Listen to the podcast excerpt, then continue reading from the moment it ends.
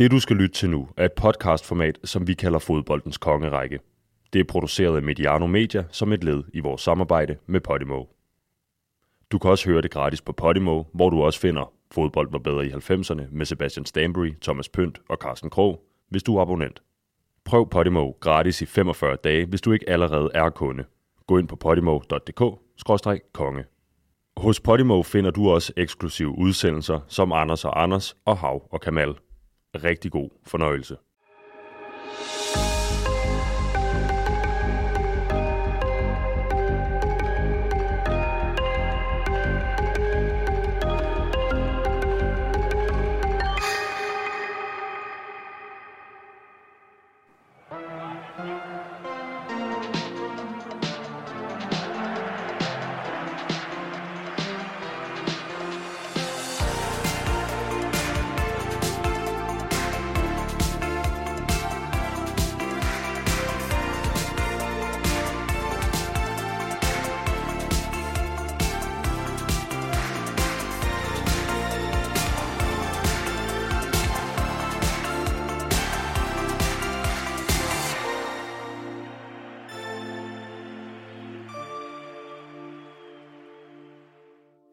Gisle, kan man sige mål, uden at sige Gert Müller?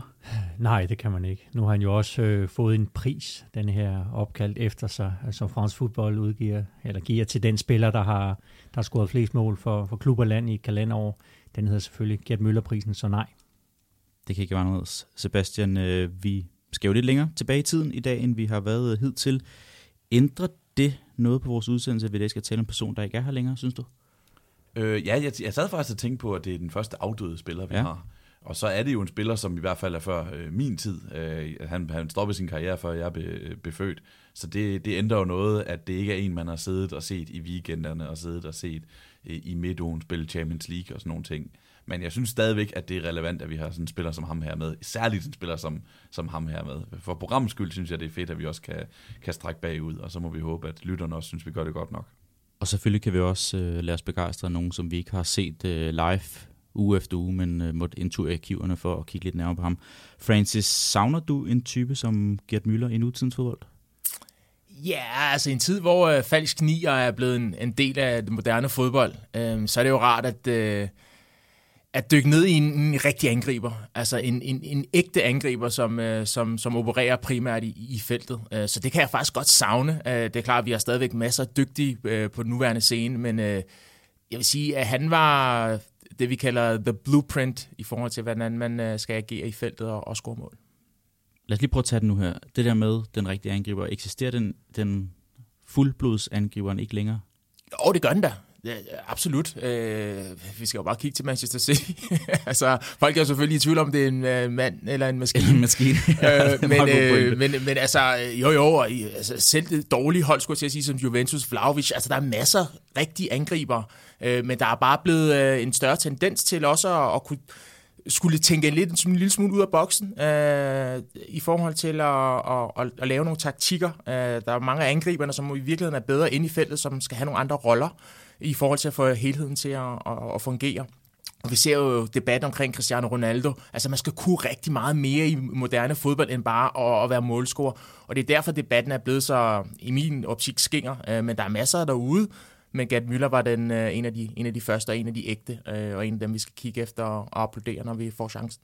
En af de ægte angriber i øh, nyere tid i fodbold. Og således fik vi taget hul på et nyt afsnit i vores serie, vi har valgt at kalde for fodboldens kongerække, mit navn er Kenneth Hansen. Jeg glæder mig til, at vi i dag skulle tale om der bomber Gert Müller. Er det ikke det, Gisle, han hed? Fordi der var lidt forskellige ja, bomber der nation, ja. altså nationens bomber. Jeg tror ikke, han selv brød sig så meget om, om det der øgenavn, som han fik, men, men det var nationens bomber. Det var, det var Tysklands fremmeste målscorer. Det, det var bevidst nok født i en skotsk avis, faktisk, men tyskerne tog det jo til sig. Det var sådan lidt kontroversielt, fordi det også spiller på nogle, mm. nogle kris, noget krigsmetaforer og noget krigsretorik. Men, men jeg, kan, jeg kan jo godt lide, at tyskerne faktisk tog, tog det til sig, så det blev nationsbomber. Det har noget storhed over sig ved en Øh, og det er altid fedt, når en ganske lille mand får den, lagt den storhed på sig. Men det er jo sjovt, fordi den tid, vi lever i, hvor mange er politisk korrekte, der er den jo halvt kontroversiel. Altså, hvis vi tager den ud af den kontekst, som vi kender, som vi voksede op med, en, altså en bomber er jo en, der, der laver mål men, men der er jo et større billede her. Øh, det kan godt være, det er lidt på vej ud, når man lige tænker over det. Ja, ikke? Man sagde måske mere, at han er en ægte bomber for ja. til 15 år ja, siden. det, det, det er rigtigt. Og det, det er jo måske derfor, vi voksede op med, at det, det er måske meget normalt, men i, altså, jeg tror ikke, det var noget, du ville, du ville døbe en uh, i dag, så at sige. Og, og, og så er spørgsmålet, om han overhovedet var en bomber. Fordi vi, jeg forbinder bomber med sådan en, der sparker hårdt og ja. tæsker bolden i mål, og det gjorde han jo ikke. Han var ah, en, der var... Der er jeg ikke helt til, enig. Til tider eller hvad er du ikke, hvilken del er du enig det der med, at han ikke tæskede bolden? Jamen, det gør han til tider, men det er mere noget med at prikke rigtigt. Det er rigtigt. Og, øh, og bare gøre det, der skal til for at få bolden ind over stregen. Når du var ikke ser, en... hans lår, så havde han i hvert fald også øh, nogle lår, der kunne bombe bolden. Fuldstændig. Men han var jo ikke en Batistuta, der smadrede bolden Nej, det, ind hver var... eneste gang, han fik, han fik muligheden. det var noget med, og jeg vil ikke engang sige øh, placere den, fordi det var heller ikke en Thierry som altid lagde den ude ved stolpen. Den skulle bare over stregen. Og det kom på, på den effektiv, mest effektive mulige, mulige måde, og det kom den, ja. Jeg nåede lige at præsentere mig selv. Jeg skal også lige præsentere dagens panel, der er godt ved to ord heldigvis. Sebastian Stanbury, Francis Diko og debutant her i kongerækken. Og et stærkt kort i tysk sammenhæng, Gisle Thorsen. Har du fået lyttet med i kongerækken indtil nu, Gisle? Ja, jeg har. Jeg har lyttet til, til nogle af jeres udsendelser. Det, det, det, er jo, det, er jo, det er jo fint selskab at komme i nu her og skal være med til at placere Gert Møller et sted. Hvad siger du til vores øh, hidtil rangering? Det er jo afsnit nummer 9, det her, så jeg, jeg, jeg regner ikke med, at du kan måske øh, ja, 1 til 8 indtil videre, men er der nogen, hvor du tænker, vi har været helt på munden? Kom Laudrup ikke lidt højt? Jeg ved godt, det er sådan lidt... Øh, men, jeg åbner en debat. Men, men, det er, men, men det er sjovt, fordi at, øh, der, jeg hører, han, han ryger ind på en anden plads. Ja. Og jeg synes jo, han er over Maldini, men under Ronaldinho. så det er jo...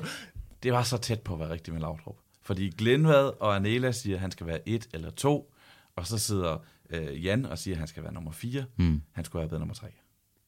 Synes jeg. Ja. Og så kan jeg fornemme, at alle andre øh, har det været deres holdning, hvilket jeg synes er fint. Jeg synes, han var treer. Altså, jeg synes godt, man kunne placere ham foran Carlos, men, øh, mm. men efter både Ronaldinho og Maldini. Ja.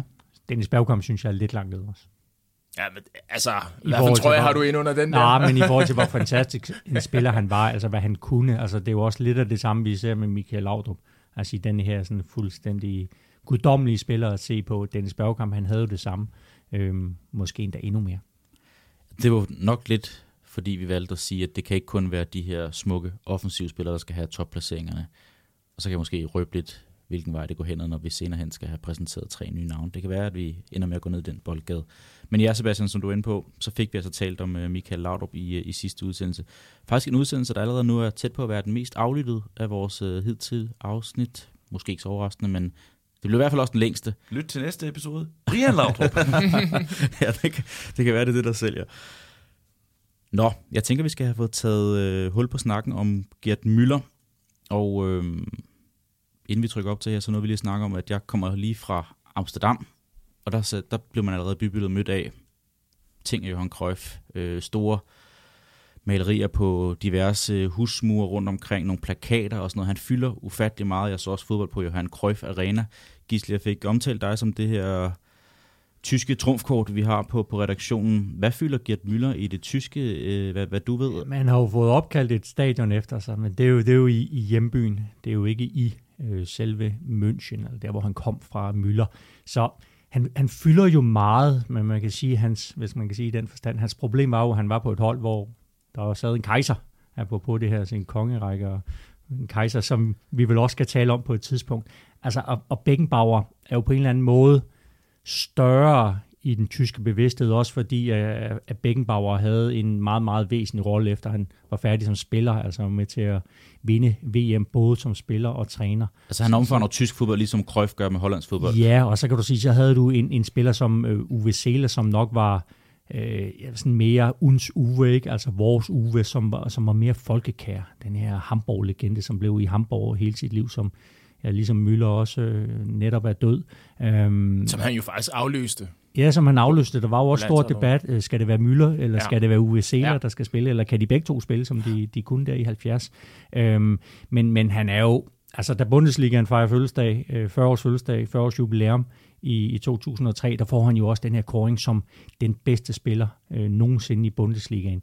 Jeg ved ikke også, om det er sådan lidt en, det her med at sige, okay, man vidste godt, at Gert Müller havde haft det svært øh, i sit liv efter karrieren med, øh, med, med det her alkoholproblem, som han havde. At, at man var sådan, han lå deres hjerter nært, men han havde jo ikke den samme aura som en Frans Beckenbauer. Han var jo også en lidt mere et stille gemyt. Men, men altså, han var jo nationens bomber, så selvfølgelig fylder han utrolig meget. Det kunne man jo også se, da han, da han døde, hvor meget det egentlig fyldte. Det er sjovt, fordi jeg har altid tænkt på ham sådan lidt, som du siger, Gisle, niveauet under Frans Beckenbauer, ikke? i den der æra, både i Bayern München og på det tyske landshold i 70'erne. Men jeg ved, Francis, du kan godt lide at, at kigge på, hvad har, hvad, har, hvad har medspilleren, hvad de andre fodboldspillere mm. har sagt. Ikke? Og netop Frans Beckenbauer, han siger jo, alt hvad FC Bayern er blevet, skylder klubben Gerd Müller. Øh, Paul Breitner har sagt, Gerd er, det, er en pedestal, som vores tids store Bayern står på. Og Jupp Heynckes har sagt, Gerd, Gerd Müller var utvivlsomt den vigtigste spiller i tysk fodboldshistorie. Jeg, tror, de kommer til, jeg tror, de kommer til at sige det samme om Frans Beckenbauer, når han en dag dør, men jeg Det kan alle sammen diskuteres, og, det, og der, øh, Fritz Walter er der også, og Barry Beckenbauer, ny, moderne spiller er der også, men at det, de siger bare noget, at de her ord bliver brugt om den her, den her lille angriber. Men der er jo også noget sandhed, fordi eksempelvis Beckenbauer, der siger, at det er måske ikke den bedste spiller, mm. men den vigtigste spiller. Det er det, de sætter nogle streger under.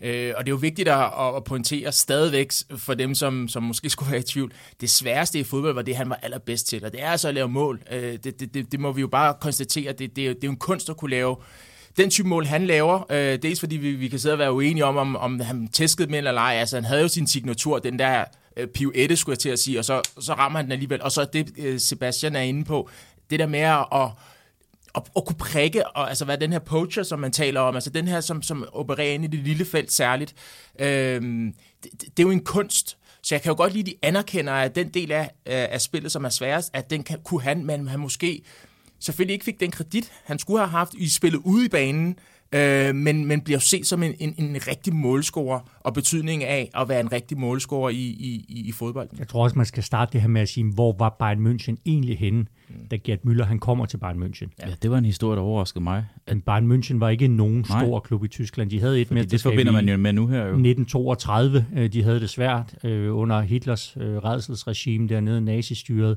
efter 2. verdenskrig mange trænerskift, ikke nogen sportslig succes. De bliver ikke en del af Bundesligaen, da den starter i 63-64.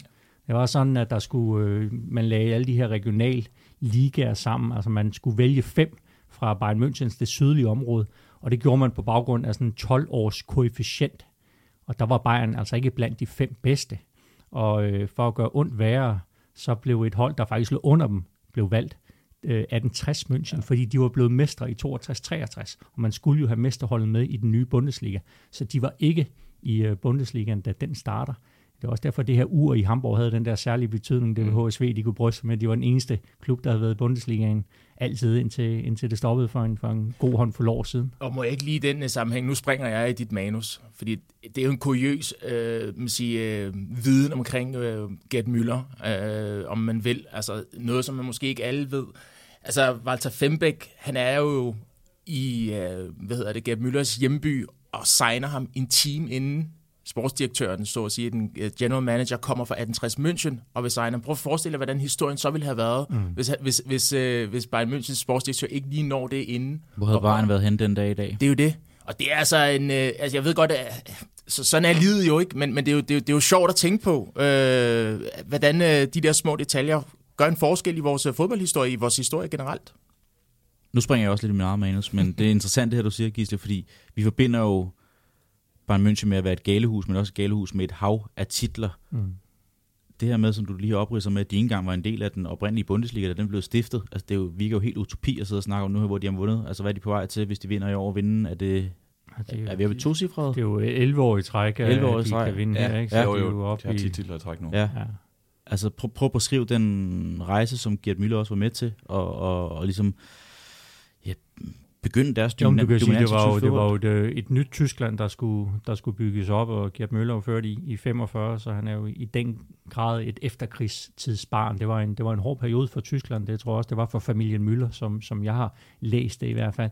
Så, så han var jo en del af, der kommer frem. Han tro, jeg tror egentlig ikke, han troede. Øh, han virkede ikke som en mand, der havde ret store tro på egne evner, øh, når man læser hans sådan, barndomshistorie. Øh, så, men, men han viser sig til at være rigtig, rigtig god øh, til, at, til at score mål. Altså, jeg, jeg læste en statistik med, at han havde scoret 180 mål på yndlingeholdet i en sæson, ja. ud af 204. ikke? Altså, det, var jo, det var nok også derfor, både 1860 og Bayern de fik øjnene op for, for den her øh, lille, øh, tykke angriber, som altså kun nåede ind i boksen. Tænk også at spille på et yndlingehold, der laver 204 mål på en sæson. Jo, og så, er du, ja. så laver du selv 180 af Ja, dem. det Altså, meget det, er jo, det, det, det viser jo meget. Men, men det var jo det her, det var jo, det var jo en ny tid for Tyskland. Det var jo ikke professionelt, som det er i dag. Altså, han havde jo også et halvtidsjob, øh, Gert Müller, i starten. Øhm, det er sikkert også nogle af de andre, der havde. Så det var jo, det var jo en jomfruelig tid for professionel fodbold i Tyskland. Men han er jo med til at sparke Bayern München op i Bundesligaen i sin første sæson. Han starter jo ikke med at spille i starten, der vil de jo ikke rigtig bruge ham, den nye træner. Han, han sagde jo det her med at sige, "Hvad- hvad skal jeg med ham der? Ja. Altså det kleine Stikkes Müller, øh, som, han, som han kaldte ham, ikke? Der skal Øh, jeg med en vægtløfter, sagde han også Ja. på et tidspunkt, fordi han netop sagde, at den tog den der figur og de store, de store lår, ikke? Jo, jo, netop. Altså, men, men han scorer 33 mål i øh, 26 kampe, da de rykker op i, i 64-65. Og så starter storhedstiden virkelig for Bayern München, og de næste, næste 10 år er jo, er jo fantastiske, og især, især det, der sker fra vel 70 til, til 5-76. Men det er jo ret interessant, for jeg synes jo, at når jeg, jeg googler man jo helt elementært, hvor høj er han egentlig, fordi det, det der, den lille tykke møller, altså 1,76, det er vel, er det ikke, er det ikke ret normalt? Øh, eller, hvad? eller? Det er lige under gennemsnittet. Det lige- okay. Øh, Måske var det gennemsnittet dengang. Det kan godt være. Altså, jeg sidder det til er lidt sådan- højere i, per 10, der går nærmest. Ja, Men- men så er det jo klart, at øh, nu Gisle også lige pointeret, altså det der med hans ben, altså det kan godt være, at krops, vil sige, proportionerne måske så en lille smule sjove ud. Så du anser mig som høj, Francis? Nej, nej, men jeg tænker, jeg synes ikke, du er lille. Nej. Nå, Men tak. han Jeg havde synes jo, ikke, du er måske, du er måske ikke høj, men du er da ikke lille. men man siger, han havde Hvor er du? Jeg tror, der står 80 i passet, men det er nok en stramning. 78 tror jeg måske er, er, det, er det rette. du har ikke fysik som Gert Müller, så Nej, jeg har heller ikke lavet lige så mange mål som Gert Müller. Men det, jeg sad og lagde meget mærke til, øh, da jeg sad og så Gert Müllers mål, det var, hvor mange der egentlig var på hovedstød. Ja. Altså den der timing, han havde, og den måde, han hættede dem ind på, det var jo det var sådan lidt en, det var lidt en øjenåbner for mig. På den måde mindede han en lille smule om, om Henke Larsson, som vi talte om for et par episoder siden, som også lavede rigtig mange mål på hovedstød, uden nødvendigvis. at Og du så jo alle hans mål på YouTube. Har du set alle Gert Müllers mål Nej, det har jeg ikke, så, så skulle jeg have brugt hele weekenden på det. Øh, så det har jeg ikke, nej. Øh, Men jeg har set rigtig mange af dem, og det er nemlig det med, han scorer rigtig mange mål på hovedstød, fordi han kunne egentlig det hele som målscorer.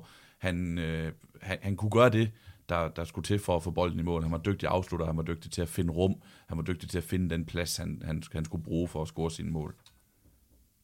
Nu har talt meget om ham.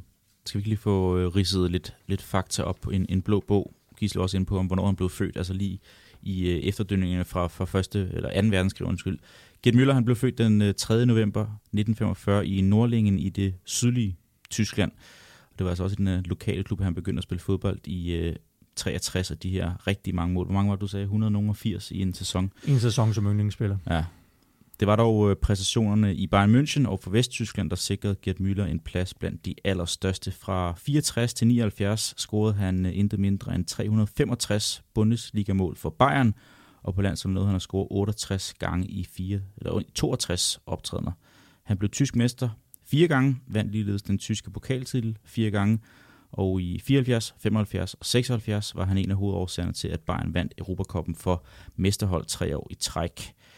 Med landsholdet vandt han EM i 72 og øh, VM i 74. Den øh, slutrunde tænker jeg også, vi kommer forbi senere hen i udsendelsen, hvor han øh, scorede to mål i EM-finalen, og øh, det afgørende mål to år senere, den her VM-sejr over Johan Cruyffs hollandske mandskab.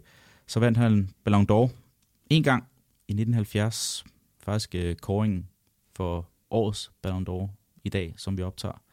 Spændende at se, hvem der ender med at tage den. Vi har måske et bud på, at det også godt kunne blive en angriber-type, der løber med Som den i år. den første tyske spiller, Ja, vinder Ja. han faktisk Ja. også. Efter han bliver VM-topscorer. også ret markant, mm. at der ikke har været en, der har nubbet den tidligere hen. Og så er der en række individuelle titler og nomineringer, der næsten tager for lang tid at, øh, at remse op. Måske vi kommer ind på nogle af dem øh, løbende. Jeg ved, I, I plejer at have dykket ned i det. Og som, som du siger, Sebastian indledningsvis, så er han den første afdøde spiller, vi, øh, vi taler om her. Han døde øh, sidste år i august måned, blev 75 år gammel. Hvad falder mest i øjnene, synes I? For mig er det selvfølgelig EM og, og VM-titlen, men, men ikke fordi, at Tyskland dominerer der. Det er fordi, at han, han er definitionen på en big game player. Altså han scorer i de der øh, finaler. Han er med til at afgøre dem. Semifinalerne i øvrigt også i, i, i 72. Øh, og, og, og der er ikke noget, som er tomme kalorier for en angriber, altså med mål. Altså mål er mål, og det er det, de lever af. Men for mig at se, er der alligevel en forskel på, hvad for en type mål du laver. Det er derfor, jeg blandt andet, nu, det bliver- nu springer lidt i det, men derfor jeg har Cristiano Ronaldo som en af de aller, aller største, fordi de mål, han har lavet i knockout-fasen i Champions League eksempelvis, øh, det betyder bare noget, at du ikke scorer til 5-0, men du scorer til 1-0 eller til 2-1 øh, du kan trække det over stregen. Og den evne, den havde han. Øh, og det er, det er en af de første, hvor vi ser, at han har alle de andre stats, han har alle de andre mål, men han har også de vigtige mål. Han har også mål, som, som gør, at øh, du står på skamlen til sidst og løfter pokalen. Øh, og det, øh, det synes jeg, vi skal anerkende her, og Særligt fordi han, han, kom, han er for, ikke forud for sin tid, men han er forud for alle de spillere, som vi hylder den dag i dag. Øh, og han gjorde det først, og han gjorde det på sin måde. Og det, er, det, det, det synes jeg er imponerende. Ja, det kunne være interessant at lave en optælling. Det har vi ikke tid til, men det kunne være interessant at lave en optælling, hvor mange af de her mål, for han lavede rigtig, rigtig mange af dem, men hvor mange af dem, der også havde en betydning for sit klubhold eller øh, det tyske landshold. Fordi det, som du siger, det var også i de afgørende momenter, at det var ham, der fik den ind over stregen. Han har scoret i en VM-finale. Han har scoret en EM-finale. Han har scoret to Europacup-finaler. Mm. Han har scoret to tyske pokalfinaler. Han har scoret en finale for, i VM for klubhold. Og det eneste, jeg kunne, den eneste finale, jeg sådan set har fundet, som han ikke har scoret i, det var, da Bayern er i Cup Winners Cup-finalen i 1967, hvor han ikke scorer skuffende nok. Ikke? Så han har mål i alle de vigtige kampe, han spiller. Han scorer de, også de, i den, de taber. Ja. Faktisk i 70. Ikke? Det, det er alle de vigtige kampe i, på, på planeten nærmest. Ikke? Øh, han har afgjort en VM-finale, ikke ja, bare scoret. Lige, lige præcis. Altså. Han scorer matchvindermål i en ja. VM-finale. Det, det er den første spiller, vi har med i den her, som har scoret en VM-finale. Han scorer matchvindermål. Og samtidig så bygger, lægger han det så op med at score oceaner af mål. Altså syv gange Bundesliga-topscorer. Han bliver Bundesliga-topscorer i 67 og i 78. Bare lige for at sige, hvor stor spænd det er. Ikke? Ja. Han er, Langtidsholdbar. Han, er blevet, han har været VM-topscorer, han har været EM-topscorer, han har været fire gange topscorer i Europacupen, hvor han i øvrigt har Europacupen for mesteren har øh, 34 mål i 35 kampe. Mm. Så han har scoret rigtig, rigtig, rigtig mange mål, og det var ikke, så, det var ikke sådan, at han, han gemte sig i de store kampe, der scorede han også lige. Det, det han havde lige... 12 sæsoner, og ikke bare 12 sæsoner, 12 sæsoner streg med plus 30 mål også. Ja. Det var kun lige for nylig, at Lewandowski og Messi slog hans øh, årsrekord så at sige, med 85 øh, plus mål. Øh, det, det, det, det, det, det er ret vildt. Der var den sæson, hvor... Faktisk bedre snit end Lionel Messi. Ja, det er jo også snit, det, der er præcis. lidt sjovt, fordi han scorer 85 i 60 kampe, Messi er på 91 ja. i 69 kampe. Og i, i den sæson, der vinder de kun Copa del Rey, tror jeg. Øh, så, så det er det, jeg snakker med om Tom Kalor. Det kan du ikke sige, når en mand har lavet over 90 mål. Men, men, men hvad, hvad står du med til sidst? Øh, og der er altså en kæmpe forskel af, hvad for nogle kampe er det, du scorer i? Er det dem, som, som gør, at du, du vinder noget, eller er med til at vinde noget? Der kigger man jo gerne på lederne på holdet, altså dem, der skal gøre det. Og der har Gert Müller jo bare noget, som vi kigger på. Så er der den her Bundesliga-rekord, der stod i over 40 år, øh, som Lewandowski nu slog, altså med de her 40 Bundesliga-mål, som Lewandowski slog. Var det sidste sæson? Ja, han slog den med, han kom op på 41, ja, 41. han slog den, ikke? Men, 2021. Ja, jeg tror stadigvæk, at, at Müller har rekorden for flest hat og hvis der også for ja flest kampe, hvor man har scoret to mål. Ja. Og flest kampe for mål i det ja. hele taget, med ja. de der 365 Bundesliga-mål, han har. Så, altså, altså det, og, det, og vi snakker om de største angriber på dagens scene, øh, som, det, det er måske lidt forkert at sige, ikke når ham til sokkerholderne, men, men som i hvert fald, hvor vi ved, at benchmark er sat. Øh, og det, det, er, ja, det er en af de store, vi har. Altså, den, den statistik, som uh, Gisle lige har, undskyld, uh, Sebastian lige har ridset op, man tror jo ikke på det, øh, men, men, men det er sgu sket, undskyld mit sprog. Noget blev øh, topscorer 18 gange i forskellige turneringer, har jeg læst mig frem til. Og det fortæller også lidt, ikke? Ja.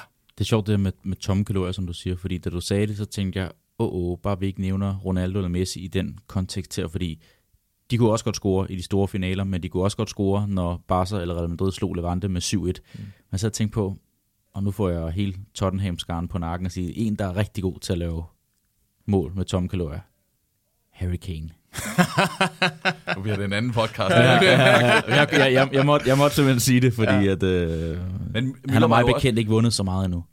Det tror jeg, han, tror, han har vundet 0 titler. Uh, det har Müller ikke. Men Müller var jo også god til at score i 7-1 sejre. Mm. Men han, han, han scorede bare hele tiden. Ja. Det var det, der var med Müller. Han scorede hver dag mm. nærmest. Altså uanset modstander, uanset om det var en uh, ligakamp mod et bundhold, eller om det var den største kamp i verden, som bliver spillet en gang hver fjerde år, så scorede han. Jamen, og du han, siger netop også det der hver dag, altså ja. 365, altså forestil dig nu her, nu er snart nytårsaften, ikke? Mm. så nu går vi ind i et nyt år, du scorer et mål hver evig eneste dag, ja. året øh, hele året. Altså, det var jo det, han gjorde i Bundesliga, og det er bare i Bundesliga. Mm. Men nu, nu, nu, nu er I to, der sidder der med, med tilhørsforhold til Arsenal, og vi kommer til at tale om, om det er ret sikker på, Thierry Henry. Men han er også en af dem, som i finalerne ikke leverede varen, øh, hvis du kigger rent statistisk. Ja. Og det er en af de allerstørste, vi har set på scenen. Så det er bare for at sætte tingene i perspektiv, mm. at øh, der løber nogle gode spillere rundt, som ikke har kunne klare de ting, som, som Gert Müller har, har gjort. Og han er virkelig den, som man har kigget på. Nu har han fået sin egen pris, og det er der selvfølgelig også noget, noget noget sørgeligt i, fordi han ikke er her længere, men, men, men det er jo fordi, han har sat sit aftryk. Altså, du får den jo ikke bare, hvis du bare har været øh, hos Bayern München. Altså, du skal have gjort noget og gjort en forskel i, i vores fodboldhistorik. Øh, og derfor synes jeg, det er passende, at vi taler om ham i dag, fordi han, altså, hvis vi skal øh, være nogenlunde troværdige, så er vi nødt til at have sådan en mand med, som, som i den grad har, ja, har sat øh, overlæggeren. Undskyld, hvis jeg lige var lidt mentalt fraværende, men jeg skulle lige tjekke kalenderen, når Gisle siger, det snart er nytår. Altså, har du også arbejdet i supermarkedet, hvor de begynder at sige allerede i august, så, så, nærmer, så nærmer julen sig? Jeg synes ikke snart, at det, det, det er oktober. Åh oh, jo, altså nu var det da ikke længe, inden der er julepynt. Jeg synes, jeg har Nej, nej, lige første. præcis det. Det var allerede, det var allerede ja. slutningen af august, man kan oh, se det rundt omkring. Nå, godt. Indledningsvis snakker vi også om det her med en spiller, som vi jo lige er lidt for unge til, også i studiet, til at have stiftet bekendtskab med sådan på, på ugenlig basis og, og nyde weekend efter weekend. Hvad, hvad er sådan jeres personlige holdning til, at vi skal tale om det, men også øh, hvad er jeres personlige holdning til Gert Müller? Altså, hvad har jeg af minder om ham? Ikke rigtig nogen. Jeg lever lidt min fars, men jeg spurgte faktisk min far. Øh, han er han er fra tiden, hvor Pelé var den absolut største. Øh, og jeg øh, prøvede at forklare, jamen så var der også Maradona, og i dag er der Messi og Cristiano, og Pelé, du, du kan ikke rock ved det. Øh, men han ville dog godt indrømme, at de havde faktisk lidt af det samme i forhold til at være så... Øh, både effektiv, men også bare så, så bruger jeg et lidt, lidt moderne ord, altså liderlige efter at score mål. De er sådan lidt altedende ja, også, ikke? Ja, ja, altså sådan den der, englænderne siger poacher, altså den der, mm. som bare ved, at deres hjørnekontor, det er inde i feltet, de skal bare sidde der og være, være klar til det. Øh, og så kunne gøre det på forskellige måder. Pelé er jo også fantastisk på hovedet. Mm. Øh, altså, nogle af de samme ting, lave den der, jeg ved ikke kalde den pirouette, men sådan at kunne, kunne, kunne vende sig relativt hurtigt og rundt om sin egen akse på grund af den her, det her tyngdepunkt, øh, som lå så lavt. Øhm, så, så jeg lever min fars minder og siger, det her, det var en af de, det var en af de største. Han siger bare, det er en af de største. Han vil ikke sige, det er større men han siger, det her, det er en af de største. Og også ud fra en, en tid, hvor at Tyskland begyndte at dominere, det vi skulle huske på, 66, den vinder England, og der er jo begyndt, der er jo, på grund af krigen og alle de her ting, der er jo de her, de her gnidninger, hvem er også den bedste på banen, og der begynder Tyskland at tage over derefter, og det er jo lige præcis den periode, hvor han, er, hvor han er den allerstørste. Man kan sige, var det dog utroligt ærgerligt, at de ikke mødtes i VM-finalen 1970. Ja.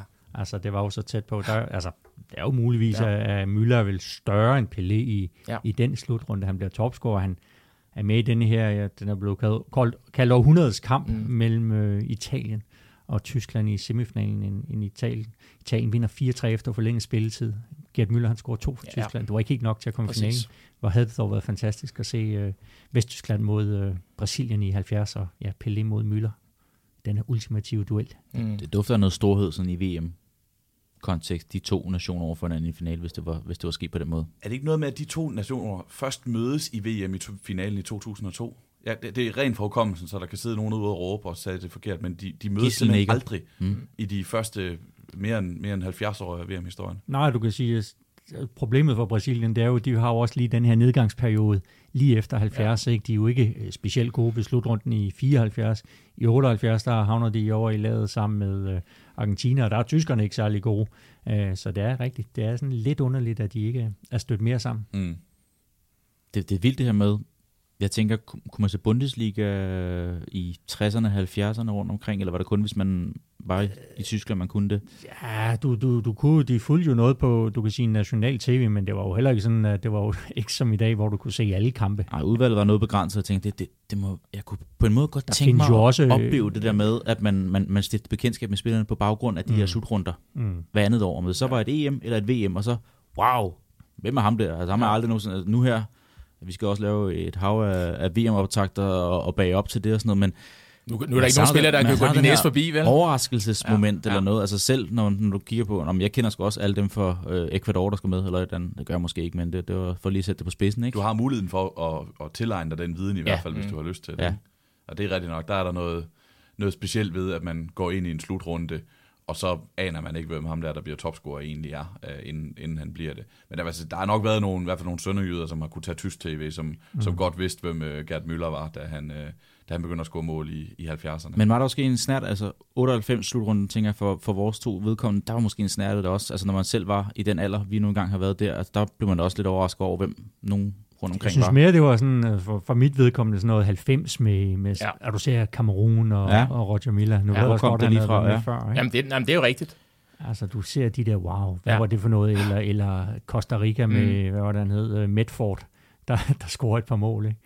Altså, hvor du tænkte, okay, det var, det var nyt. Ja, jeg, jeg, nu når du siger det, så tænker jeg, det er så øh, øh, Valderrama. Altså lige pludselig, så der løber der sådan en sjov type rundt. Øh, Campos i målet med tøjet og sådan noget. Der er jo nogle af de her, hvor man tænker sådan, okay, hvor kom de lige fra? Øh, og der forestiller man jo også, på grund af det, er sådan begrænset i forhold til øh, informationsniveauet øh, med, med Gab Møller. Men, men, men jeg tror, i, i, det har jeg faktisk ikke spurgt min, øh, min far om, men, men, men jeg tror alligevel, at, at, at når du har så dygtig en angriber, så ved godt, hvem altså, Gert Müller er selvfølgelig Pelé, som er, er den største. Øh, øh, Eusebio, nogle af de her, som, som, som var, var sige, ikke var holdet, men var stjernen og scorede mål. Jeg tror, at nogle af de der... Man også huske, at det var jo også en tid, hvor fodboldspillere øh, blev øh, kulturfænomener. Altså, de blev også øh, sådan lidt ligesom rockstjerner der sidst i 60'erne, i 70'erne. Altså, det var, det var nogle flotte fyre. Josh Best. Når, Josh Best. Jamen, når du så, jamen, det var det samme med Gert, Gert Müller i, ja i Vesttyskland. Han var jo også en, en markant figur, øh, ikke bare som fodboldspiller, men var også som personlighed. Var han også god til at tage det på sig? Altså blev han også folkelig på samme måde som på det her med Johan Cruyff, hvor man stadig oplever ham i bybilledet i Amsterdam?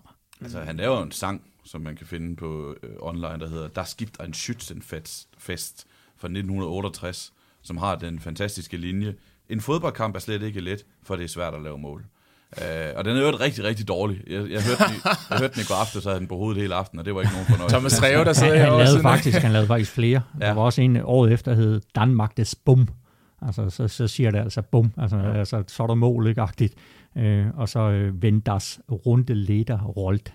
Altså, når den, når den runde bold, den ruller. Er du ved at finde den frem og afspille den? Nej, jeg, jeg er ved at finde frem, fordi han, han spiller også med en film, ja. der hedder uh, Ven Ludwig ins Manöver Seed øh, fra 1967, hvor han spiller rollen som Müller.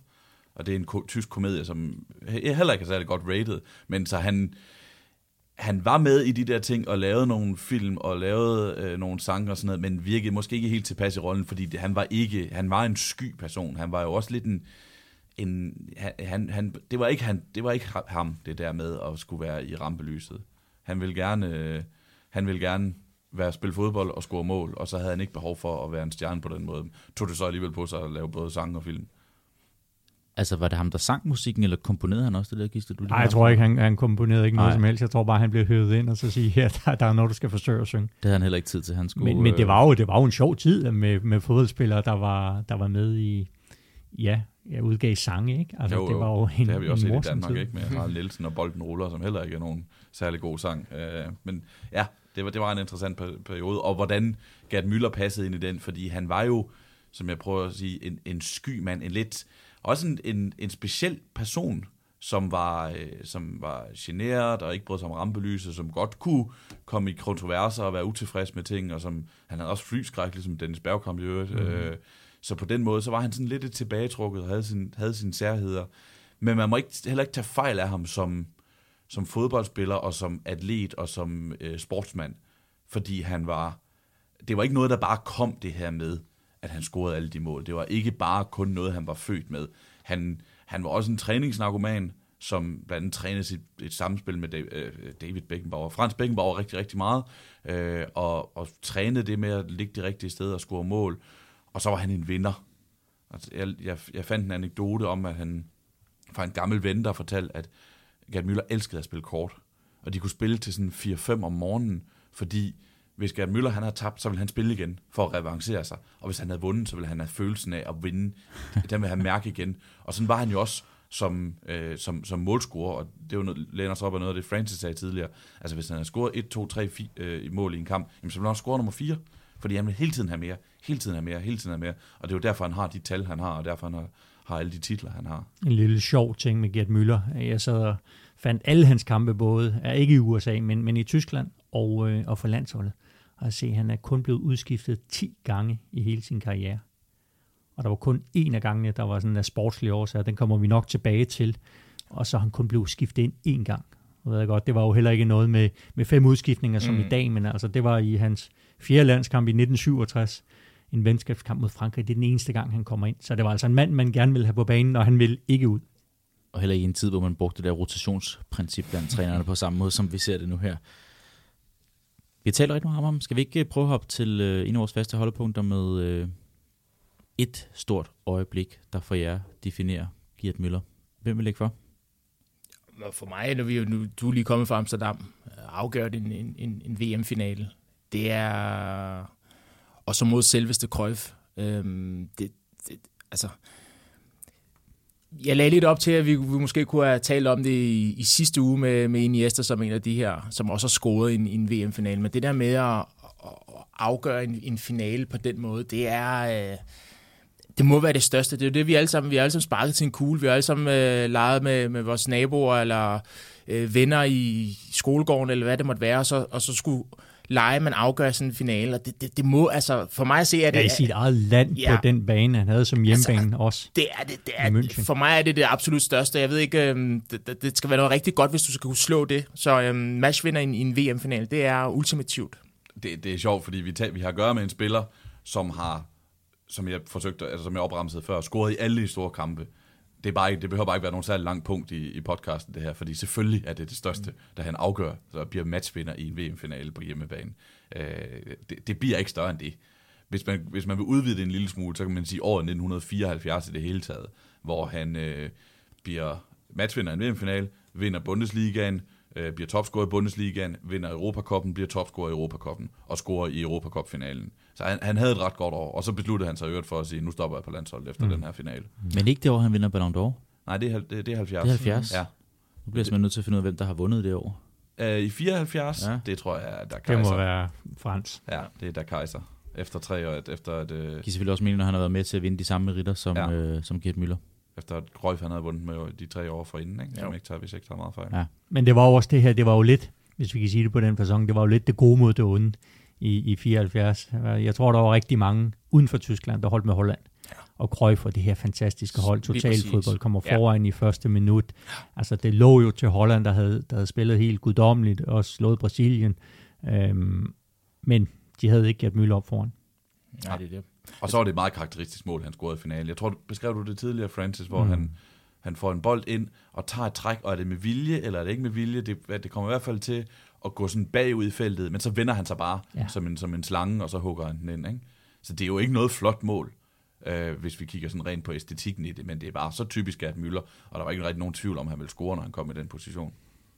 Er det i og for sig også den mest debatterede, mest skældsættende VM-finale i den her finale 74. Jeg synes godt nok, den popper ofte op. Nej, det, det er det ikke. I hvert fald ikke fra tysk synspunkt. Der, der vil de jo sige 54 da, da de slår Ungarn i den her øh, vanvittige kamp. Det her ungarske hold, som hvad, taber en fodboldkamp på hvad, fem år eller noget, noget den Det var med Puskas. Altså, det, det, var, det var netop den der helt fantastiske generation, der også har slået Tyskland 8-3 i, i gruppen. Fordi 54, igen, altså der er vi ni år efter, efter 2. verdenskrig, og, og der er nogen, der taler om altså, de store begivenheder i Tysklands historie. Og så nævner de Berlinmurens fald i 89. Men denne her, den bliver nævnt nærmest i samme åndedrag. Altså 54, det var der, hvor Tyskland igen kunne være stolte. Første gang, de er tilbage i offentligheden også, ikke? Jo, men de kunne også tillade sig at være stolte over mm. noget, at de kunne tillade sig at fejre noget, efter de havde, havde levet mange år i skam efter, efter 2. verdenskrig. Så, så på den måde, der har 54 en, en lang, lang større betydning sådan kulturelt og for landet, fordi du kan sige, i, i 74, der havde man jo rejst sig igen og, og var en nation, der, der bullerede fremad. Men jeg kan sagtens følge, hvad du siger, Kenneth. Derudover, altså internt i Tyskland, der er der slet ikke nogen tvivl om, at, at det er 54-kampen. Men sådan som, altså som øh, fænomen i fodboldens verden, hvor det netop, som du siger, Gisle, var det gode mod det onde, og øh, handler det om at spille smukt, eller handler det om at vinde Krøjf mod Gerd Müller? Øh, det, det, det, det synes jeg virkelig er, en, der, der kan man godt pege på det som en skældsættende kamp. Ja, for det er ikke alle finaler, der har den dramaturgi, som det havde, den der opstilling med det gode mod det onde. Det kan godt være, at man prøver at presse ind nogle gange, men her der var det virkelig det gode mod det onde, og man ved, vidste godt, hvor sympatien hos langt størstedelen af de neutrale øh, ser, den var henne, som jeg også var inde på tidligere. Har vi andre højdepunkter? Det tænker vi har, men øh, nogle af dem har vi jo allerede ridset op nu. Du siger også, Sebastian, det behøver ikke at tage fat lang tid, fordi at selvfølgelig det her med at sikre sin nation på øh, VM-titlen på Men de der på 10 mål ved VM i 1970, ja. altså det, det står også for mig som sådan noget, wow. Ja, det er kun Chis Fontaine, øh, der har haft 13 ikke, i, en, i en VM-slutrunde. Um, der er ikke blevet scoret to cifre siden af en, af en spiller ved VM. Får vi det igen? Nej. Det, det tror jeg ikke. Ja, nu udvider de jo efterhånden VM til så mange hold, og, og det kan være, man kan... Ja, giver kan, det flere kampe til hver... Det kan være, du kan møde færgerne så en, Ja, en tidlig kamp, og så score Selvfølgelig 3-4 gange, ikke? Holland gjorde det der på ungdomsniveau. Han scorede ikke ni mål i en Jo, eller anden kamp. jo. Men, men selv, altså selv Ronaldo, som spiller noget nær det perfekte VM i 2002, hvor han scorer 8 mål i syv kampe, ja. jamen han når ikke op Nej. på to-cifrede, vel? To-cifrede i et VM. Han scorede, jo, øh, han scorede to hat på, var det fire dage eller sådan ja. noget, Gerd Müller ved, ved den slutrunde. Det er, det er absurde tal, og det var ikke engang der, hvor de vandt. Altså det var der, hvor de var tilbage at sige, nu, ja, det har så godt nok været i finalen fire år forinden, ikke? Så de er der hele tiden, tyskerne, men, men det var ligesom bare, nu, I skal bare, bare vente og se, hvad der kommer i 70'erne resten af verden. Ikke? Nu, nu kommer tyskerne igen. Ikke? Mm. Øh, det, så det, Altså, lidt Det er ret ærgerligt, at han ikke nåede at komme med til, til 66. Det kunne have været interessant. Han debuterer jo på landsholdet lige men, efter slutrunden. Ja, men, og det er jo lige præcis det, som, som englænderne taler om. Øh, at, at jeg ved ikke, om de føler sig heldige, men hvis du hører nogle af de ældre, mor og nogle af de der siger, men altså, hvis han havde været på scenen der, så er det ikke sikkert, at de havde vundet på, på Wembley. Øh, fordi han kommer jo netop på scenen lige efter øh, og afløser Uwe som jo i øvrigt også var en, ja, som du var inde på, Gisle, en, en elskværdig spiller. Så nævner jeg også det her med, at så stopper han på landsholdet i en alder af 28. Udenbart efter den her finale her har vi øh, kunnet grave os frem til, ja, hvad er historien omkring, hvorfor det? Og vi så Det på vej hen i, det handlede vist angiveligt om det her med familien. Altså, at han ville bruge noget mere tid sammen med den. Der var jo den her historie fremme med, at han angiveligt skulle være stoppet, fordi ja, dels så var, han mente ikke, at deres bonus var god nok, men så var der også det her med, han mente heller ikke, at kroner og kærester var blevet behandlet ordentligt mm. under den her slutrunde, og de kom ikke med til banketten efter VM-finalen. Det skulle have været en grund, men det har han så senere afvist, at han havde været op og sige til Helmut Schön øh, før finalen, at sige, at det her, det bliver min sidste kamp for Tyskland. Og han var kun 28 år gammel. Og, ja. Altså, sikkert en måde, og han vælger bare selv sin, han, han skriver jo selv sin historie, ja. og si- siger, jeg scorer det afgørende mål i en VM-finale, og så stopper jeg på landshold som 28-årig, i stedet for, at han på et tidspunkt bliver kylet af, fordi så skal Rummenigge spille i stedet for, eller hvad ved jeg. Han, han beslutter sig bare for at sige, jeg stopper her, og han kunne ikke stoppe på, altså på, på en højere tinde, end han gjorde. Nej. Et lavpunkt. Altså, sådan, hvis man kigger på i karrieren, var der så et? Ja, men jeg har, Altså- jo, jeg har jo valgt den her kamp, jeg teasede lidt for, øh, 1979, 3. februar, hvor det er den eneste kamp, hvor Gerd Müller er blevet udskiftet af en, af en sportslig grund. altså, de, de møder øh, Frankfurt, øh, Bayern München, og de er inde i en, øh, en rigtig skidt sæson, efter faktisk at have haft flere øh, dårlige sæsoner, hvor de slet ikke har kunnet øh, ramme niveauet. Frans Beckenbauer er ude, han er i USA.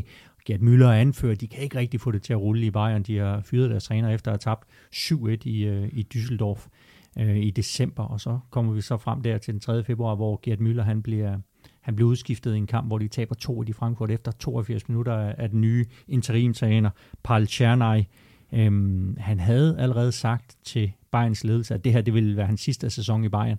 Efter den her kamp går han så op og siger, men øh, nu vil jeg egentlig ikke være her længere.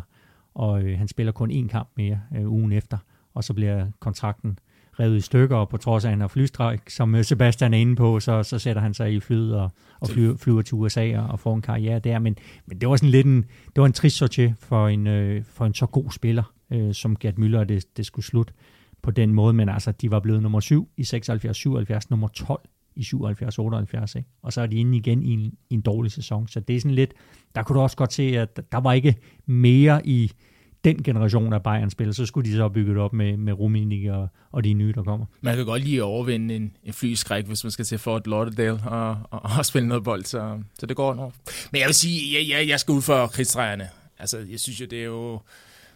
Det er jo ærgerligt, vi snakker lidt om, at han var lidt en, lidt en særling, så at sige, men også, at han først får en depression, og så senere øh, alkoholmisbrug, øh, for så at finde ud af, at han har, han har Alzheimer's, og afgår ved døden øh, som 75-årig. Det, det, det synes jeg jo er ærgerligt, at det er, det er den måde. at Det, det kan jo åbenbart ske for så mange, øh, men, men med det der med at, at mis, have et misbrug, øh, det synes jeg er ærgerligt, når man har når man har ledet sin krop, når man leder og været professionel, var enormt agerig, var enormt sulten. Tale lidt om øh, øh, det her drive, som han havde. Øh, I hans hjemby var der ikke nogen fodboldbane, øh, så han måtte tage til nabobyen for at spille fodbold. Altså, og, når du gør det med beskedne midler, så, er det jo fordi, du vil det. Øh, og derfor synes jeg, det er ærgerligt, øh, at, han, han gik ud på den måde, som han gjorde. Øh, fordi han skrev netop sin egen historie, det der med at være på de høje tinder, afgør en VM-finale, så stopper han for at få mere, dedikere mere tid til familien angiveligt. og så alligevel øh, så ender det ikke på hans præmisser, vil jeg sige. Øh, forestiller mig ikke, det med hans gode vilje, at det, det endte, som det gjorde. Det, det, det, det, det må være et lavpunkt på en eller anden måde, når du har været så stor og har haft så stor indflydelse på, på den fodbold, vi ser i dag. Så tror jeg også, den tidligere politikens journalist, Søren Olsen, vil jo nok også mene, øh, han vil nok ikke kalde det et lavpunkt, men øh, han holdt jo Gert Müller fra, fra at score, øh, i, da Køge de mødte dem i, ja. i Europacupen der midt i 70'erne. ja. Det har han underholdt med øh, mange gange, øh, så det var måske også lidt okay. Han scorede ikke mod Køge. Ja. Jeg er, jeg, er, jeg er enig med, med Francis i, at det selvfølgelig er lavpunktet, hvor, hvor hårdt, nogle hårde år han havde efter, efter karrieren var forbi. Og det er jo den, den triste historie om en sportsmand, som ikke rigtig vidste, hvad han skulle, da, da lyset blev slukket og støvlerne blev, blev sat på hylden. Ikke? Så, så vidste han ikke, hvad han skulle, og så, gik, så røg han i flasken. Og det er, det er selvfølgelig det, som er, som er lavpunktet. Øh, og, og enig, hvis, hvis man skal pege på en kamp, så er det, da det slutter i Bayern München, som det gør. Men jeg synes bare, det er bemærkelsesværdigt, hvor få lavpunkter mm. der er. Fordi altså, han bliver Bayern topscorer 13 sæsoner i træk. 13 sæsoner i træk. Der var ikke lige, altså selv hvis man ser Messi, så var der lige en sæson, hvor Suarez han blev topscorer mm. og sådan noget. Ikke? Ah, ah, ikke, ikke, når, ikke når det er Gerd Müller. 13 sæsoner i træk. Ikke? Og men han kæmper sig jo heldigvis ud af det her alkoholmisbrug, kan mm. man sige, med, med hjælp fra, fra de gamle Bayern-venner. Ja. Øh, Beckenbauer og Co., der får ham sendt til Østrig på afvinding. Øh, og da han har været igennem den der i, i 91, jamen der, der tilbyder de ham et job i Bayern München. Og siger, okay, øh, men så skal du også give det alt. Og det, det blev hans vej ud af det, kan man sige. Så han fik jo en, jeg tror, han fik en meget god øh, tilværelse i skyggen i, Bayern München, hvor han var jo han var jo stort set alt i, i den klub, forskellige funktioner. Jeg, stussede da lidt over, at han også havde været målmandstræner i Bayern. Det synes jeg var lidt sjovt. Men han kommer også tilbage og træner sin, uh, sin barndomsby, uh, eller barndomsklub hedder det, mm. uh, efterfølgende. Så, så på den måde har du jo ret. Uh, og så er det jo, at han bliver ramt af sygdom, uh, og det bliver jo så hans... Uh, ja, de sidste fem år, der ja. var han jo uh, svært dement, ja. og ja, boede jo på et, uh, et, et hjem. Altså, det var jo også sådan, det var jo trist ja. på en eller anden façon, at han på den måde øh, skulle fra på den façon. Man synes ikke, det er en helt vildt god historie, at det er hans gamle øh, kompaner fra, fra Bayern-holdet, der ender med at, at sige, vi skal have dig ud af det her, Marker. Og, og Bayern kan nogle gange godt få det her label på sig, at de er den her altedende maskine, der, der nogle gange håndplukker de bedste profiler fra de andre hold for at, at øge ens egen muligheder for at blive mester igen og, og minimere øh, modstanderens og sådan noget. Altså sådan, de, men, men det virker også på en eller anden måde som en familiær klub, selvom den er så stor en klub, som det nu engang er. Det er jo en klub, som i højere grad end mange andre øh, store klubber er drevet af de tidligere spillere.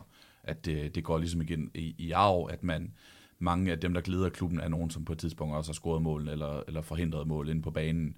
Øh, og det synes jeg er fint. Og jeg synes nemlig også, det er en smuk tanke, at man, man ville hjælpe Gert. Man ville hjælpe sin gamle ven, og, øh, og fik ham ud af den krise, han var i, og så gav ham en rolle, hvor han faktisk også kunne, kunne fungere i, som med de der mange som, som den stille mand på træningsbanen. Ikke? ikke som ham, der stod og skreg på sidelinjen, men som ham, som kunne, øh, kunne give nogle fif videre fra sig på, på træningsbanen. Og både, så det både havde værdi for, øh, for, for Bayern München, men også for, for spillerne og for, for Gerd Müller selv. Ja, og til det har jeg faktisk en, en, en lille hurtig anekdote, faktisk i forhold til at tale i, i forvør til Bayerns øh, sådan, tanke omkring deres spillere.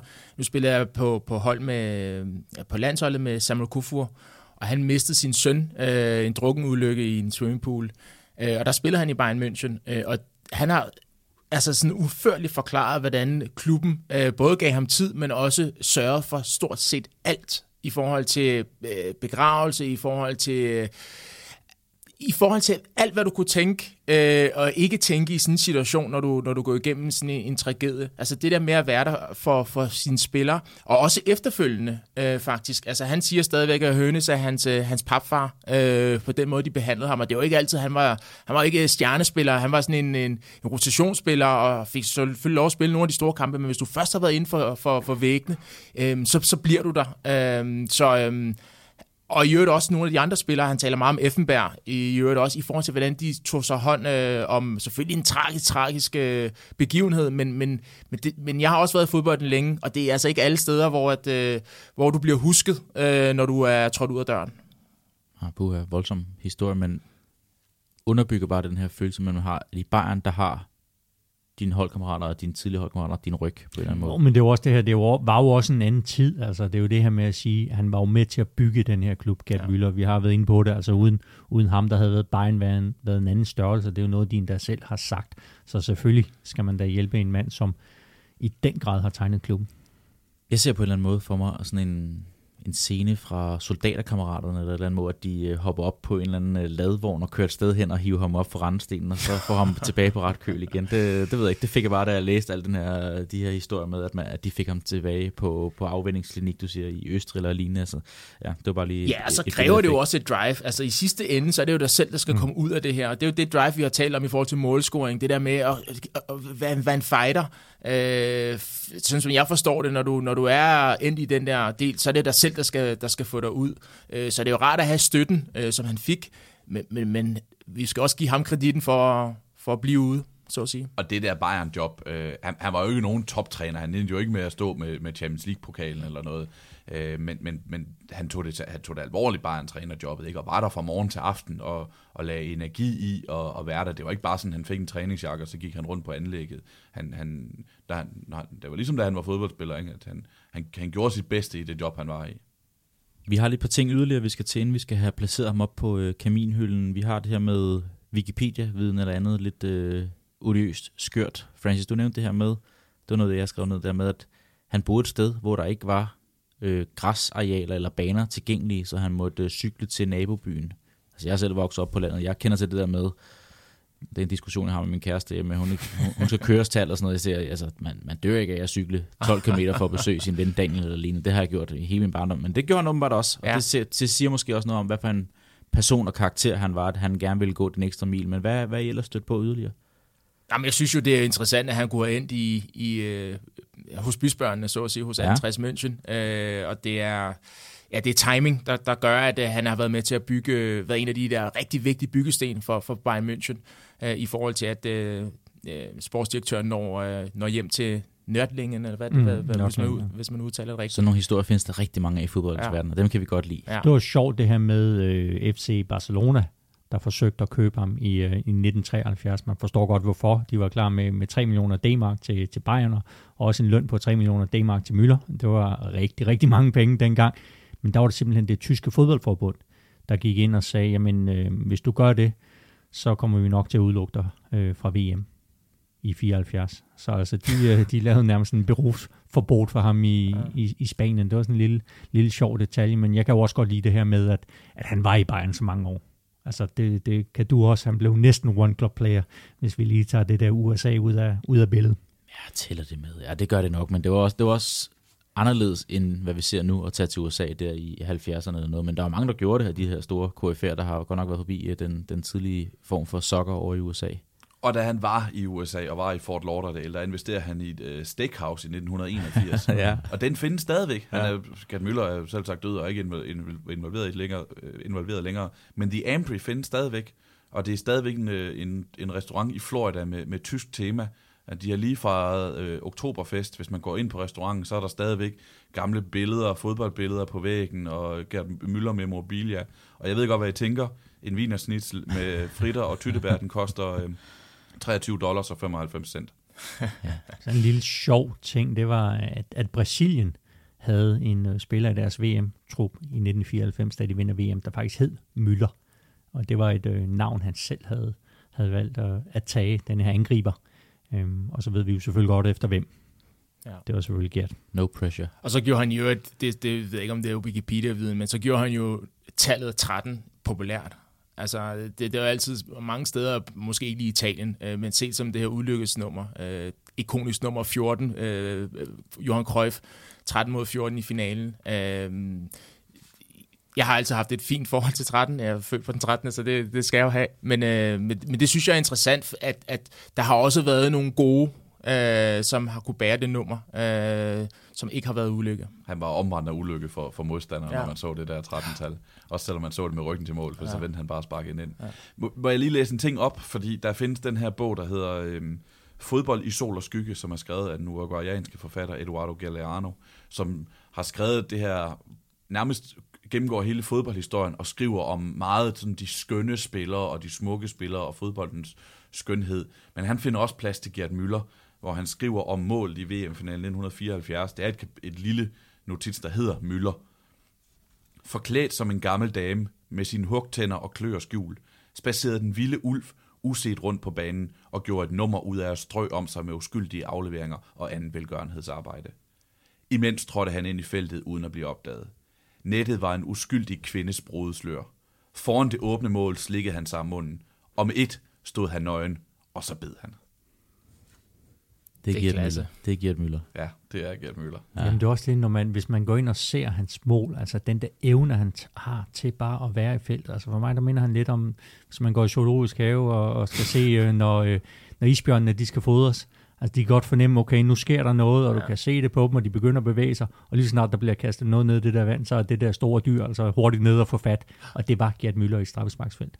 Har du oplevet det? Ja, altså, hver gang vi skal derhen med ungerne, så, så, så ser vi aldrig nogen fodringer, fordi det går... Ja, det, Jo, det, det, det, har, det, okay. det, det har jeg. Og så, og så en anden ting, det er jo det der, jeg tror ikke, jeg har set ham score et mål uden for feltet. Nej, der tænker jeg nemlig også på. Ja. Det er, altså det, og mange af dem er nærmest inde i det lille felt Jamen, også. det er, ikke? ja, six yard box.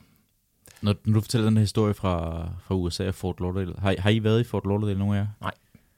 Jeg har været over i øh, Miami. Vil jeg Kunne nok du forestille dig det sted der, altså Florida-området, en tysk restaurant med vinersissel?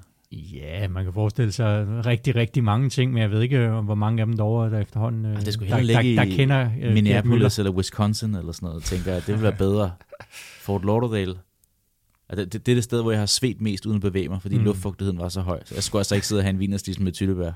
Ja, men det, jeg synes, det er charmerende, at den restaurant stadigvæk findes. Ja, altså, det er mere helt end vildt 40 fedt. år senere, ikke? Og vi, øh, øh, trods Gert Müllers dødsfald, og trods øh, pandemi, og hvad der har været, der har taget hårdt på amerikanerne, jamen, så er der altså den her tyske restaurant i, i fugtige Florida, der findes stadigvæk. Vi skal også forbi tidsmaskinen. Jeg spurgte dig indledningsvis, Francis, om du savner en type som Gert Müller i moderne fodbold. Eksisterer han i moderne fodbold? Ja. Er der typer som Gert Müller? Ja, øh, det vil jeg sige. Øh, og, og ham jeg sammenligner med, øh, nu har vi lige haft en, øh, en forfatter for Uruguay. Det er faktisk Luis Suarez, du nævnte ham også. Ja. Luis Suarez med kraftfuld lov, en god øh, eksplosion, øh, bider også i feltet. Ja, det må man Øh, sige. Der, der, det kan godt overføres til det. Ja, bogstaveligt talt. Øh, og det er den første, jeg kom til at tænke på. Nu har jeg haft fornøjelsen, af, om man vil, at spille mod Suarez et hav af gange. Øh, og, og det der drive, som vi taler om omkring Müller, altså Suarez kunne vi tale om i kongerækken i forhold til, til en af de bedste angriber, der har været. Øhm, også en spiller, som leverer i de store kampe. Altså på rigtig mange måder de samme, øh, den samme persona. Øhm, vil gå en ekstra mil for at vinde og for at score. Så, så det er ham, jeg tænker på først. Jeg vil gerne tale Luis Suarez, men det er fordi, så kan jeg flashe en anekdote med omklædningsrummet i Ajax og Shakira. Ja, jeg har også et par. Jeg synes, der er Det, lidt... det er jo øh, meget fedt at sige, jeg har spillet mod Luis Suarez et hav gange, og så bare, og så bare lade den, den- den- lade den køre lidt ud. Ja. Jeg har spillet mod ham nul gange. Hvor mange gange scorede han i de kampe, Francis? Kan du også huske det? Øh, for at være helt ærlig, jeg tror, jeg har lige så mange sejre, som jeg har nederlag, fordi han startede jo i Groningen. Groningen, Ja, ja. men det var ikke et spørgsmål. Øh, nej, men så vil jeg, jeg vil svare dig på den her måde. De, Ajax, de lavede sådan en tribute-video på et tidspunkt. Der er jeg i et par, Den par har jeg gange. set. Den har jeg set. han laver nogle mål. Men har han ikke også lidt af det der sådan hollandske i forhold til bare at stå det rigtige sted? Altså den der mållidelighed. Jo, men det er maskine jo. Jo, jo, præcis. Og så en anden spiller, jeg lige kom til at tænke på, nu har han så lige stoppet, øh, desværre. Jeg har sådan lidt, altså med de der lår og det lave tyngdepunkt, og Kun Aguero. Ja, Ja. ham har, Altså jeg, sådan- ham har jeg stående her også. Okay. øh, af Sergio Aguero. Netop for også den der, det er sjovt med, øh, er, han hurtig, er han ikke hurtig, mm. øh, er, er han lille, er han stor, hvad kan han, hvad kan han ikke, og der er, Aguero var også allerbedst til bare at score mål, og var en rigtig dygtig afslutter, ikke? Og han lavede også mange med Og hovedet. han, han lavede også mange med hovedet, og, og stod bare det rigtige sted. øh, Jeg synes, Luis Suarez er hammergod, også med det der luskede uld, som du lige fik øh, ramset op nu her. Og så er der også noget, der er noget Cristiano Ronaldo i ham. Eller der er noget Gerd Müller i Cristiano Ronaldo. Ja. Mm. De ligner overhovedet ikke hinanden, og den ene er en øh, lavstrammet mand. Øh, jo, lårene er måske nogenlunde samme størrelse, ikke? men den ene er, der, der jeg tror der er 10 cm højdeforskel eller sådan noget. Så på den måde ligner det ikke hinanden, og den ene elsker rampelyset, og den anden vil egentlig helst holde sig ude af det, trods sine singler og hvad ved jeg, sine filmroller og sådan noget. Øh, men det der med, at når man har scoret 1, 2, 3, så går man efter det fjerde, at man mm. ikke kan få nok. Man vil vinde, vinde, vinde, vinde. Der synes jeg, jeg kan se noget af, af Gerd Møller i, i Cristiano. Ellers så, han er, han er også stoppet, men hans naturlige afløser, synes jeg, var Pipo Inzaghi. Ja, ja. Hvor, hvad, hvad kan han egentlig, ham der? Kan han egentlig spille fodbold? Det er tvivlsomt. Godt nok lave mål. Jeg så på et tidspunkt øh, Gerd Møller beskrevet som øh, fodbolden reduceret til sin essens. Mm. Essensen er at score mål. Ja. Og det gjorde han bare. Mm. Og så er det ligegyldigt, hvordan det var, han, gjorde, han gjorde det. En klar jobbeskrivelse. Ja. Score nogle mål. Om han var bare bedre end alle andre inde i feltet. Ja. Altså, der, der havde han jo bare et eller andet, som, som andre ikke havde. Mm. Vil nogle unge, håbefulde fodboldspillere kunne lære noget af, hvis man så satte nogle Gerd Müller-videoer på nu her? Eller har fodbolden ændret sig så meget? Nej, det, det, det ville de have afgjort. Altså, vi kan jo se en ung spiller, som, som Gisle er inde på, Erling Haaland. Altså, hvordan bevæger du dig i feltet? Hvordan, øh, hvordan bruger du din fysik? Nu har han masser af fysik, Haaland, men, men, men det der med at få et, et, et komme et skridt foran din direkte modstander, der skal du have den her. Du, du skal have forståelse af, hvordan du skal bevæge dig, men du skal også have et drive. Øh, og det er derfor, jeg, vender, jeg, jeg vender, eller vælger Suarez i, i det her, fordi måske ikke den, altså, den, den mest fysisk stærke, men stadigvæk et, et, et tyngdepunkt, der gør det så umuligt at, at, at regne med, at du, du havde ham øh, i, hvad hedder det, ja, i din, i din lomme, så at sige. Øhm, så, så unge spillere kan 100% lære en, som, som ved, hvordan du skal bevæge dig i feltet. Det er altså en kunst. Øh, man tror det ikke. Øh, og nogle gange siger man, om, hvordan øh, det er tilfældigt, at han bare lige står der. Altså, der er jo rigtig mange dygtige, altså, hvad hedder han... Klaas-Jan Hünteler var også en spiller, mm. hvor du tænkte, at han har he- hele kampen igennem, og når kampen er slut, så har han lavet to mål, fordi der, det er lige et splitsekund, hvor man tænker, okay, der er, der er den rigtige bold, og det er der, jeg skal lave min bevægelse. Så um, der er ma- masser af spillere, man kan kigge på, og, og den dag i dag, så vil der, vil der stadig være brug for, for en angriber. Vil han også kunne have haft deltaget i det presspil, som der kræves af en angriber nu her? Det er jo altid det, der er svært, fordi jeg må ikke også, han havde kunnet tilpasse sig. Altså, det er jo det der, når man skal sammenligne forskellige epoker, men jeg har jo også sådan lidt at sige, at Edison var jo også et geni, selvom han kun opfandt glødepæren, ikke? Altså, det er jo lidt der, vi er. Mm. Selvfølgelig ville han det. Jeg, læste en øh, øh, Jonathan Wilson, den her engelske taktikekspert, journalist og, og taktikekspert, som, som skrev om, at han syntes faktisk, at Gerd Müller var undervurderet som opspilstation ja. og som, som link-up player, at han faktisk også kunne kombinere ting. Det bliver bare selvfølgelig overskygget af, at han, øh, at, hvor mange mål han lavede, og det var det, der var essensen af ham som fodboldspiller, ligesom det var essensen af fodboldspillet. Men, øh, men jeg har det lidt ligesom Gisle, jeg tror også, han har tilpasset sig og passet ind, fordi altså, for de der mål kunne man ikke øh, sortere fra. Der er en risiko for, at der var nogle ungdomstrænere, der havde sorteret ham fra, fordi hvad er det egentlig, han kan, ikke? Men øh, øh, hvor man leder efter mm. en 85 høje spiller, eller nogen, der kan sætte en mand og drible og så videre, ikke? Men jeg håber, at man har fundet plads til hans mål i dag. Det er også derfor, det er helt befriende at høre Roy Keane sige, øh, når der bliver snak, snak, snakket om presspil, han siger, åh, oh, det er buzzword efterhånden, ikke? og det skal angriberne kunne. Altså, så, må, så, så må nogle af de andre altså bare lige tage en ekstra chance. Altså, det er også derfor, de får løn. Det er jo for at være defensiv midtbanespiller og skærme af, så må du gøre det lidt ekstra. Fordi angriberne får jo løn for selvfølgelig også at presse, men primært for at score, øh, tænker jeg. Øh, så. Så noget fornuftigt kommer der ud af Roy Keanes mund. Ja, jeg synes, han er herlig. han siger i hvert fald tingene, hvad der lige falder ting, ham ja. ind.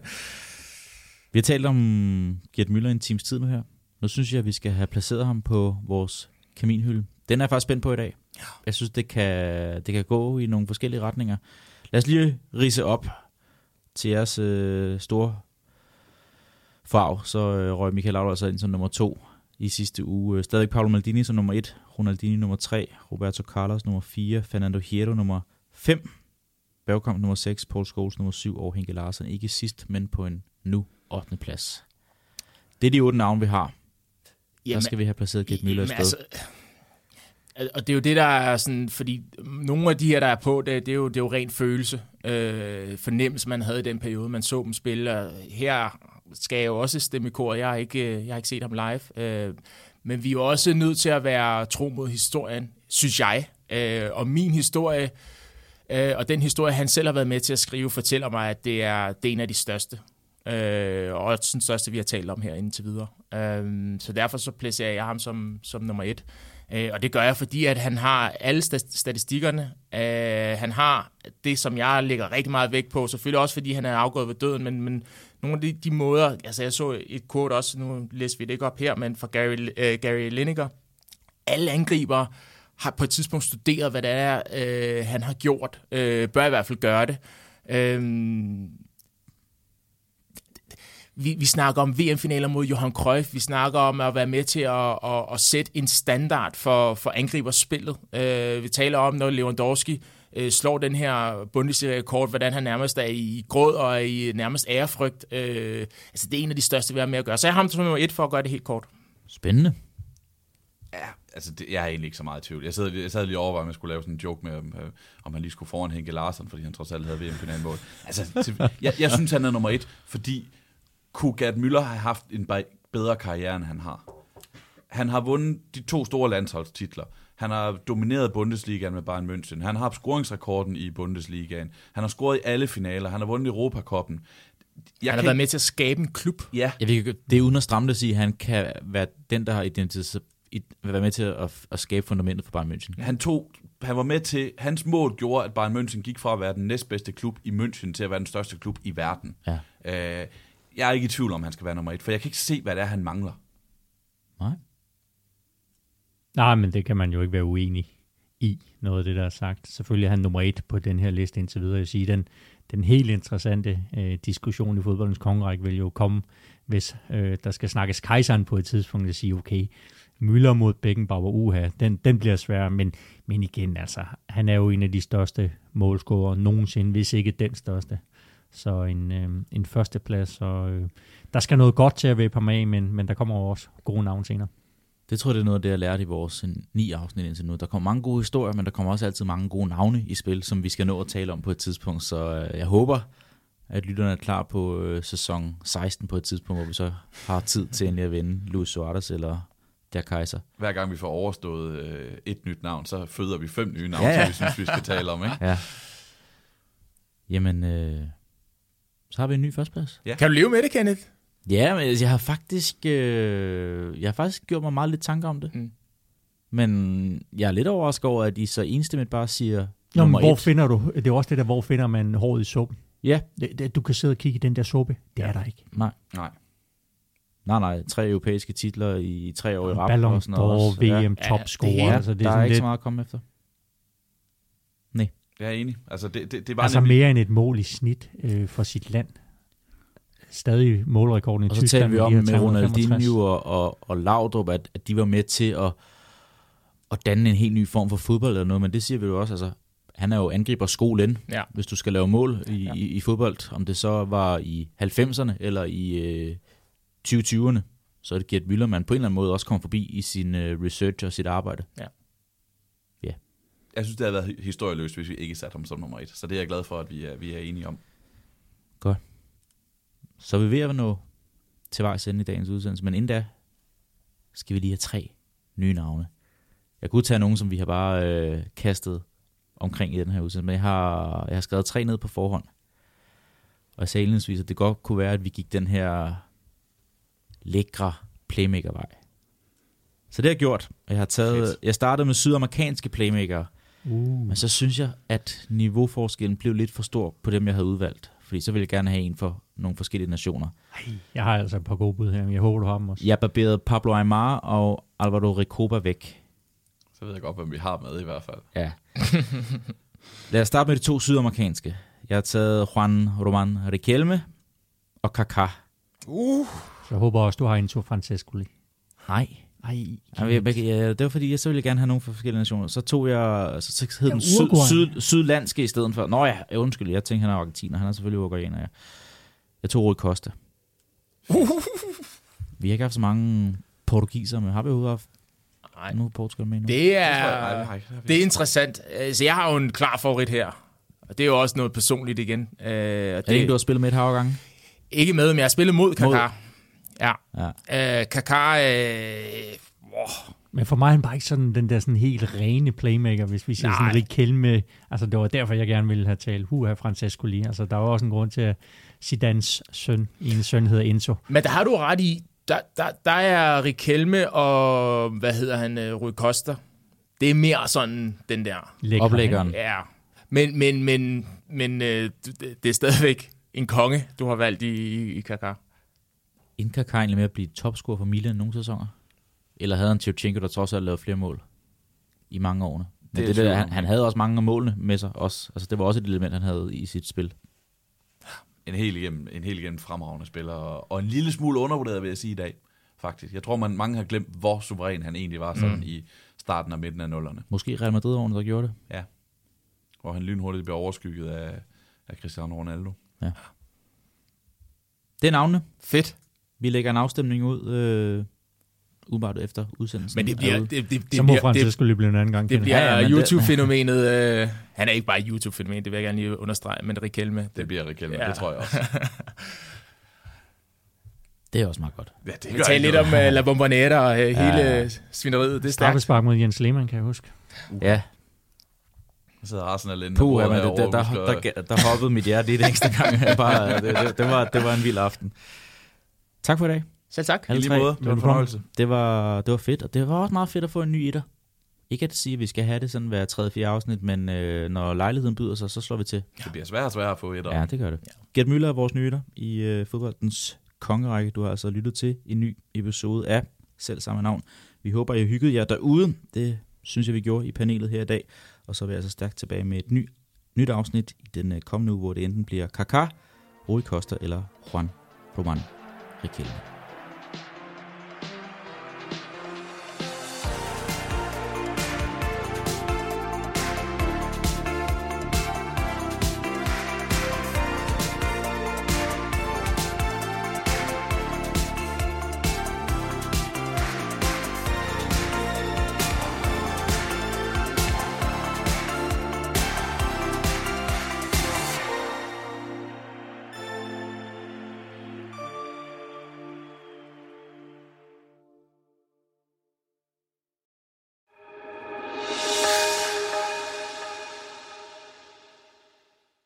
Har lyttet til fodboldens kongerække.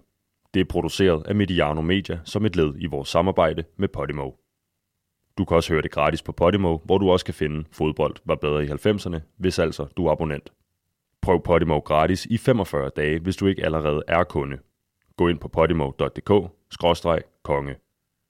Hos Podimo finder du også eksklusive udsendelser som Her går det godt og livet ifølge Emil og Thomas. Tak fordi du har lyttet med.